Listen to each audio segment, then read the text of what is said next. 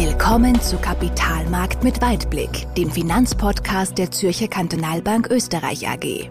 Wir sprechen über Themen, die Anleger bewegen, über das aktuelle Geschehen an den Finanzmärkten und der Weltwirtschaft und wie wir dieses einordnen und bewerten. Und hier sind Ihre Gastgeber, Hermann Wonnebauer und Christian Nemeth. Herzlich willkommen, sehr verehrte Damen und Herren, zu unserem ersten Podcast im äh, Jahr 2022. Das ist die Episode Nummer 23 ähm, aus unserer Reihe Kapitalmarkt mit Weitblick. Wie immer darf ich auch wieder begrüßen Christian Nemeth, unseren CEO. Servus Christian. Servus Hermann, schön, dass wir uns wieder hören. Genau, kann ich auch, freue mich auch schon und bin auch schon gespannt, was du uns heuer wieder erzählen wirst. Wir haben ja vor kurzem noch unsere Jahresauftaktveranstaltung gehabt mit einem Ausblick für das gesamte Jahr. Äh, für Sie, sehr verehrte Damen und Herren, wenn Sie es nicht gehört haben, bis 7. Februar ist dieser, kann man über unsere Homepage diese, dieses Video, diesen Stream nochmal anschauen. Kann ich Ihnen wirklich empfehlen, ist sehr, sehr interessant und hat, gibt einen guten Ausblick. So, wie schaut es jetzt aber aus? Wir sind jetzt doch schon ein paar Wochen später. Es waren ja durchaus turbulente Tage, die wir erlebt haben da im Jänner. Und jetzt sind wir schon sehr gespannt, Christian, was du so uns erzählen wirst, wie die aktuelle Situation ist und äh, was wir annehmen, wie die nächsten Wochen so verlaufen werden. Was sagst du? Ja, Hermann, danke schön für deine einleitenden Worte. Es ist in der Tat wirklich viel passiert in den ersten Jännerwochen. Es hat schon mit äh, Ende Dezember begonnen, dass die Nachrichtenlage sich zugespitzt hat.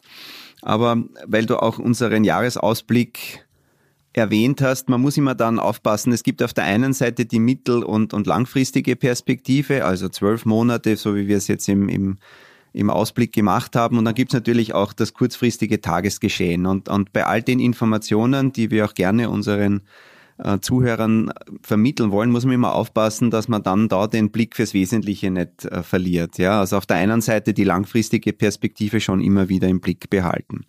Aber in der Tat, es ist wirklich sehr, sehr viel passiert und, und das zentrale Thema ist sicherlich die, die Notenbankpolitik. Und, und auf das möchte ich auch wirklich im Detail eingehen. Es gibt dann noch ein paar geopolitische Unsicherheiten, können wir dann auch noch streifen. Wir haben auch noch mit Omikron auch noch äh, wieder, wieder Neues von der Virusfront. Aber das zentrale Element meiner Meinung nach, auf das sich jetzt im Moment alle konzentrieren, ist vor allem die amerikanische Notenbankpolitik. Was macht die Fed? Und da muss man sich das wirklich anschauen ähm, Ende November, wie die Notenbanker da zusammengesessen sind. Da hat also der der Fed-Chef ähm, so zum ersten Mal ein bisschen so ähm, verlautbart, dass die die, die Straffung vielleicht etwas äh, schneller erfolgen könnte. Dann von, da, damals sind wir davon ausgegangen, dass man die Anleihenkäufe im nächsten Jahr schneller beendet und zurückführt und dann den, den Weg öffnet für eine, für eine erste sanfte Zinsanhebung. Ja, und das ist jetzt noch nicht so lang her. Das sind knapp zwei Monate, vielleicht sogar ein bisschen weniger. Und ähm, in der Zwischenzeit hat sich die, die Marktperspektive schon ganz, ganz äh, deutlich gedreht. Ja. Und damals Ende November, Anfang Dezember war es de facto noch nicht im Markt drinnen. Es war komplett ausgepreist, wie man so schön sagt, dass die amerikanische Notenbank schon im März beginnen will. Damals haben wir eher gesprochen, so naja, Mai oder Juni und dann äh, wie viele Zinsschritte, da waren wir irgendwo so bei zwei oder drei. Und, und wenn man sich jetzt anschaut, was in den, in den aktuellen Futures eingepreist ist, dann stehen wir eher bei fünf Zinsschritten. Ja? Und die Diskussion mhm. ist nicht, ob 25 Basispunkte vielleicht kommen oder nicht kommen im, im März, sondern sind es 25 oder 50. Und diese Wahrscheinlichkeiten, die im Moment an den Märkten da gespielt und eingepreist werden, die ändern sich manchmal im Stundentakt. Und das ist halt schon eine, eine sehr dynamische Entwicklung. Also in, in der Geschwindigkeit passiert das nicht sehr oft. Ja, ich meine, es sind natürlich, das muss man auch dazu sagen, so Normalisierungsphasen schon gewisse Stilbrüche. Ja, und man muss sich das auch wieder, und deswegen war es mir wichtig am Anfang zu, zu betonen, man muss sich da auch wieder diese mittel- und langfristige Perspektive dann auch wieder dazu nehmen und sie nicht nur vom Tagesgeschehen dann verrückt machen lassen. Wir sind mhm. in einem Normalisierungsprozess. Wir hatten im letzten Jahr, wenn man sich Amerika jetzt anschaut, das, das kräftigste Wirtschaftswachstum seit 1984. Ja, das sind Nachholeffekte aufgrund der Pandemie gewesen. Ähm, die Wirtschaft ist, wenn es nicht nur Korrekturen gibt, aktuell rechnet man mit 5,7 Prozent gewachsen. Ja. Also das mhm. ist nicht mhm. nichts. Das ist also extrem dynamisch und dass das nicht weitergehen kann und dass das auch nicht kompatibel ist mit einem extrem expansiven ähm, Geldumfeld, ja, also dass die Notenbanken die Zinsen halt an, auf einem ultratieven Niveau halten. Ich glaube, das ist auch jedem klar. Und der, der positive Effekt ist, dass wir natürlich jetzt eher in eine selbsttragende Wirtschaft kommen, in einen selbsttragenden Aufschwung. Wir werden auch 2022 überdurchschnittlich wachsen, allerdings in allen entwickelten Volkswirtschaften auf einem deutlich niedrigeren Niveau, als wir es 2021 gesehen haben. Aber dafür brauchen wir jetzt auch nicht diese extrem expansive und unterstützende Notenbankpolitik im Hintergrund. Und Gleichzeitig, und es ist auch ein Auswuchs dieses ähm, Booms, den wir gesehen haben, sind natürlich die Inflationsraten nach oben gegangen. Amerika hat sieben Prozent, wir in der Eurozone fünf Prozent. Und das ist natürlich, ähm, auch wenn vieles, sagen wir mal, nicht auf strukturellen Faktoren zurückzuführen ist, es ist sehr viel aus den Energiepreisen, aber natürlich, wenn viel Geld da ist, ja, wir auch noch anhaltende Lieferprobleme haben, äh, Frachtprobleme haben, da Engpasskapazitäten da sind, ja, dann ist es klar, dass halt irgendwo auch die Preise steigen. Ich glaube, das ist auch irgendwo ein Zusammenhang, der einleuchtend ist. Und wir gehen jetzt nicht davon aus, dass sich diese Inflationsspirale da kontinuierlich weiter nach oben dreht. Es wird sicherlich hier zu einem Nachlassen von alleine kommen, aber wahrscheinlich erst so Richtung Jahreshälfte. Aber trotzdem, eine Notenbank kann nicht zuschauen, wenn sie zwei Prozent Inflationsziel hat und ähm, sieben ähm, Prozent im Moment auf der Tafel stehen. Ja, mhm. das ist auch klar. Und deswegen ähm, geht man hier jetzt etwas forscher zur Sache. Man muss aber auch dazu sagen, im, im Vergleich jetzt zum Beispiel auch zu anderen Zyklen, also ist es nicht so, dass wir jetzt gegen eine Überhitzung steuern, sondern wir versuchen einen Normalisierungsprozess einzuleiten. Wir kommen eben nicht aus einem klassischen Wirtschaftszyklus, sondern der ist sicherlich stark verzerrt worden durch das billige Geld, aber auch durch Nachholeffekte aufgrund der Pandemie. Und wenn wir jetzt eher wieder in eine normalisierende, selbsttragende Wirtschaftsphase hinüberwandern, dann ist es an und für sich gut, weil das ist die Basis, dass die Unternehmensgewinne weiterhin äh, steigen, weil die Wirtschaft brummt und die Unternehmen Geld verdienen. Und deswegen ähm, sehen wir das Ganze nicht so schlecht, aber das führt natürlich am aktuellen Rand, und ist das, was wir jetzt auch an den Börsen sehen, ja, zu dem einen oder anderen Unsicherheitstag, ja, oder in dem Fall halt sogar Wochen, ja. Und das heißt, da rumpelt's und schüttelt's und rüttelt's halt dann schon an den Börsen. Die Kurse sind schon in einer, in einer, ja, ziemlichen Dynamik sowohl runter, aber mehrheitlich im Moment halt äh, eben in diese Richtung wirklich runter. Aber es gibt dann auch wieder Gegenbewegungen. Also wir mhm. haben ja heute jetzt den, den 1. Februar, wo wir aufzeichnen und der gestrige Tag in Amerika war bombenfest, ja. Also mhm. es gibt dann auch so, solche Ausreißer wieder. Und das ist ein Mikro-Timing und da kann ich auch nur jedem sagen, Hände weg davon, eher wieder die mittelfristige Perspektive einnehmen und sie dann nicht ins Boxhorn jagen lassen. Ja. Aber warum macht das die Notenbank? Ja, man muss auch sagen, das ist hauptsächlich ein, ein anglosächsisches Problem. Also wir haben zwar in der Eurozone auch eine überhöhte Inflationsrate, aber die EZB wird sicherlich deutlich restriktiver hier ähm, diesen Kurs äh, nachahmen. Also wir gehen nicht davon aus, dass die EZB an der, an der Zinsschraube drehen wird. Ähm, aber die Amerikaner sind da sicherlich die Speerspitze. Und da gehört auch dazu, die, die, die neue Notenbankstrategie sagt ja, Sie schauen jetzt nicht nur alleine auf Wirtschaft und Inflation, sondern vor allem auch auf den Arbeitsmarkt. Und da muss man dazu sagen, dass die Arbeitslosenquote im letzten Jahr von 6,7 auf 3,9 Prozent gefallen ist. Wahnsinn. Und Alleine seit ähm, den Oktober-Arbeitsmarktdaten, die Anfang November ähm, veröffentlicht wurden, ist die Arbeitslosenquote noch einmal um 0,7 Prozentpunkte gesunken. Ja? Also es zeigt, da tut sich was. Also wir kommen diesem Szenario der Vollbe Vollbeschäftigung schon sehr nahe und deswegen kann bei auch einer ähm, deutlich äh, erhöhten Inflationsrate die Notenbank dann nicht einfach tatenlos zusehen. Sonst würde sie an Glaubwürdigkeit, an Reputation ähm, verlieren und das wäre in der Tat langfristig ein ganz schlechtes Signal für alle Finanzmärkte. Ja, und es ja? ist ja auch ihr Job, so vorzugehen. Ne? Absolut, mhm. absolut, mhm. ja. Und es ist aber, das muss man auch dann immer wieder betonen, es ist nicht Ziel und, und, und, und Strategie der amerikanischen Notenbank, jetzt die Wirtschaft abzuwürgen, sondern wir sind in einem Normalisierungsprozess, ja. Und, und dass das halt jetzt Auswirkungen hat, und das kann man sich ja anschauen, das ist ja nicht nur an den Aktienmärkten, also wir sind da seit Jahresanfang je nach Markt ähm, ja bis zu zehn Prozent im Minus, ja. Ähm, und auf der anderen Seite sind auch die Renditen gestiegen durch diese, ähm, sagen wir mal, neue äh, Fantasie, dass die Leitzinsen in Amerika nach oben gehen, sind auch die US-Treasury-Renditen nach oben gegangen. Also da waren wir, ähm, das ist noch nicht so lange her, wir waren im Dezember, waren wir bei den, bei den zehnjährigen amerikanischen Staatsanleihen noch auf einem Renditeniveau, das um die 1,40 war und jetzt ähm, innerhalb von, von drei Wochen sind wir bei 1,80. Ja? Und die amerikanische äh, Zinskurve ist auch ein ganz, ganz wichtiger Indikator ähm, auch für, für andere äh, Währungsräume. Also auch die deutschen Bundesanleihen, weil die sind immer so ein bisschen so in der Eurozone der, der Referenzindikator, die sind halt von 0,4, also minus 0,4 auf praktisch null angestiegen. Und wir haben zum ersten Mal, also jetzt äh, seit Mai 2019, zumindest tageweise wieder eine positive laufende Rendite für zehnjährige deutsche Bundesanleihen. Mhm. Ja, das mhm. hat seit zweieinhalb Jahren nicht geben. Ja, da waren wir immer kontinuierlich unter Wasser. Ja, und, und das sieht natürlich dann auch Auswirkungen auf die Börsen, dass das natürlich nervös macht, das ist klar. Garniert das Ganze mit einem Ukraine-Konflikt, wo halt dann die Supermächte Russland und Amerika gegenüberstehen, äh, mit, mit einer Omikron-Welle, die im Moment gerade ähm, durch, äh, durch Europa äh, durchrauscht, ja, wo entsprechend natürlich auch wieder restriktivere Maßnahmen gesetzt werden, auch wenn im Moment die politische Debatte ein bisschen in die andere Richtung geht. Das sind natürlich dann alles Faktoren, die kurzfristig die Nerven der Anleger belasten, die halt hier Druck auf den Aktienmarkt ausüben, aber eben auch am, am Rentenmarkt nicht spurlos vorübergegangen sind. Übrigens auch an allen anderen anderen Dingen. Schau da an, wo Bitcoin steht. Also ja, so viel zum, zum, mhm. zum Thema äh, sichere Investments. Ja, also da hat man sich auch nicht anhalten können drauf. Ja, und auch Gold ist etwas, wenn halt die Realrenditen steigen, da ist auch unsere Perspektive. Also das wird auch nicht immer nur alles glänzen. Das heißt, es ist im Moment sicherlich kurzfristig ein Szenario, das nicht leicht ist. Und da wird die Risikotoleranz der Anleger wirklich auf die Probe gestellt. Und das ist, glaube ich, der Knackpunkt.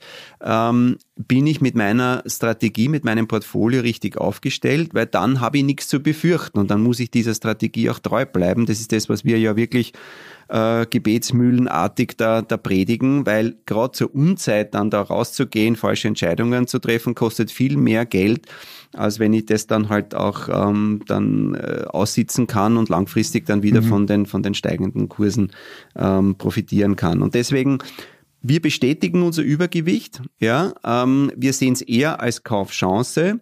Es wird die Volatilität sicher höher bleiben, als wir es lange Strecken im letzten Jahr gesehen haben. Da haben wir auch schon mal drüber diskutiert. Es war ja ähm, unter der Oberfläche hat sich viel getan, aber praktisch die Volatilitätsindizes waren sehr, sehr ruhig. Es hat kaum bis in den Herbst herein wirklich spürbare Korrekturen, Korrekturen gegeben. Das werden wir jetzt öfter haben. Wir sind mhm. in einem Umfeld, wo sich die Rahmenbedingungen ändern und auf das muss man aufpassen. Aber ähm, die Gewinne werden steigen. Es ist immer noch ein gutes Wirtschaftswachstum da. Deswegen ist auch mit steigenden Zinsen und einer im Moment noch hohen Inflation ist immer gescheit, in Aktien investiert zu bleiben. Wir sind Aktien übergewichtet. Wir ähm, bleiben bei unseren Favoriten, bei Amerika, bei Europa. Spannend wird es, wann Emerging Markets, die sie jetzt ganz gut halten, weil sie wirklich deutlich billiger sind, wann die wieder mal kommen, aber das können wir dann in den nächsten Wochen und Monaten diskutieren, wenn wir da mal wirklich reingehen. Und da muss man durchhalten. Und ich glaube, vielleicht eines auch noch, da muss man aufpassen, wir haben immer ein bisschen so diese Stichtachsbetrachtung, weiß es nicht, wie es dir geht. Also jetzt schauen wir halt Aktienmärkte seit Jahresanfang in den ersten drei, vier Wochen stark nach unten äh, gegangen. Wenn man sich aber anschaut, dass wir bei vielen großen Indizes jetzt auf einem Indexniveau sind, wo wir vielleicht im November oder Anfang Dezember waren, dann relativiert sich das wieder, ja. Mhm. Also, mhm. Äh, aber da wollte ich dich fragen, wie du das einschätzt. Ich meine, ich bin immer für, für Messbarkeit und, und für Transparenz, aber dieses oft in Mikrozyklen und Beobachtungsperioden denken, verstellt dann schon ein bisschen auch den Blick aufs Wesentliche. Ja, das ist eine Beobachtung, die ich schon seit langer Zeit mache.